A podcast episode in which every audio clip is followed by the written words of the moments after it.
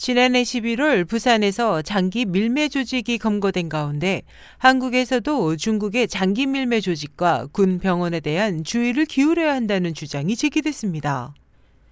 국제 장기이식 윤리협회에 따르면 당시 부산에서 검거된 장기 밀매 알선책 12명과 신분증 모집책 13명은 고아 가출 청소년에게 접근해 장기를 제공하면 거액을 주겠다고 속인 뒤 숙소에 감금하고 이식을 하려 한 혐의를 받고 있습니다.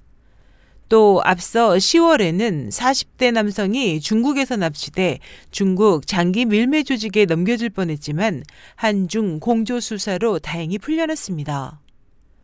국제 장기이식 윤리협회 관계자는 한국에서 장기 밀매 조직을 통해 장기 제공자와 환자가 동반 출국해 중국에서 이식 수술을 받고 온 사례가 심심찮게 보고되고 있다면서 중국의 군부에서 운영하는 대형 군 병원이 장기 밀매 조직과 결탁해 수익 사업을 벌이고 있어 한국 사회도 여기에서 자유로울 수 없다고 말했습니다.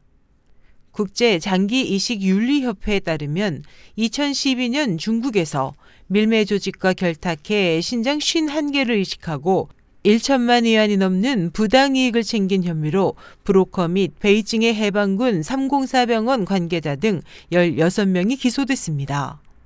한 관계자는 304병원은 사형수, 파른궁 수련인의 장기를 부당하게 적출해 이식한 혐의를 받고 있다면서 중국에서는 이와 같이 군부가 관리하는 군 병원에서 수익 사업 차원으로 불법 장기 이식을 진행하는 것이 관행이라고 밝혔습니다.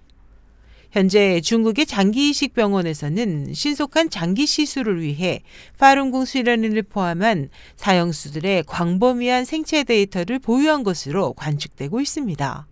또 중국은 현재 장기 밀매 조직 등을 통해 수집한 장기와 해외에서 중국을 방문한 장기 제공자에게서 장기를 공급받아 연 1만 건 이상의 이식 수술을 진행하고 있습니다. 뉴욕대 란곤 의료센터의 아서 카플런 교수에 따르면 중국 적십자사조차 임종 직전의 환자와 내사자의 장기 기증의 대가로 거액의 비용을 지불하고 장기를 수집해 병원에 전달하고 있는 것으로 드러났습니다.